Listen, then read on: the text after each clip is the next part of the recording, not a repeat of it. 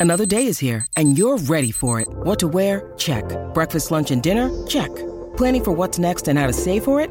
That's where Bank of America can help.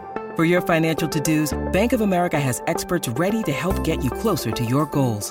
Get started at one of our local financial centers or 24-7 in our mobile banking app. Find a location near you at bankofamerica.com slash talk to us. What would you like the power to do? Mobile banking requires downloading the app and is only available for select devices. Message and data rates may apply. Bank of America and a member FDIC. Podcast Story. L'8 febbraio del 1922 la radio arriva alla Casa Bianca. Wake up! Wake up! La tua sveglia quotidiana. Una storia, un avvenimento per farti iniziare la giornata con il piede giusto. Wake up! Il presidente Hardin governò per soli due anni e non lasciò tracce particolari, se non una, che in realtà fu merito della moglie.